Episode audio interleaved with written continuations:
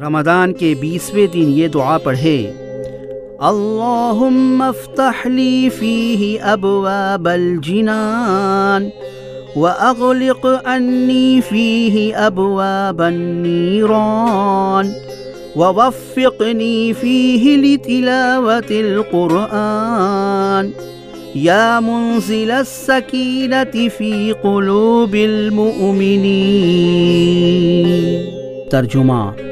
اے معبود، اس ماہ میں میرے لیے جنت کے دروازے کھول دے اور آج مجھ پر جہنم کے دروازے بند فرما دے اور مجھے قرآن پڑھنے کی توفیق دے، اے ایمانداروں کے دلوں کو تسلی بخشنے والے۔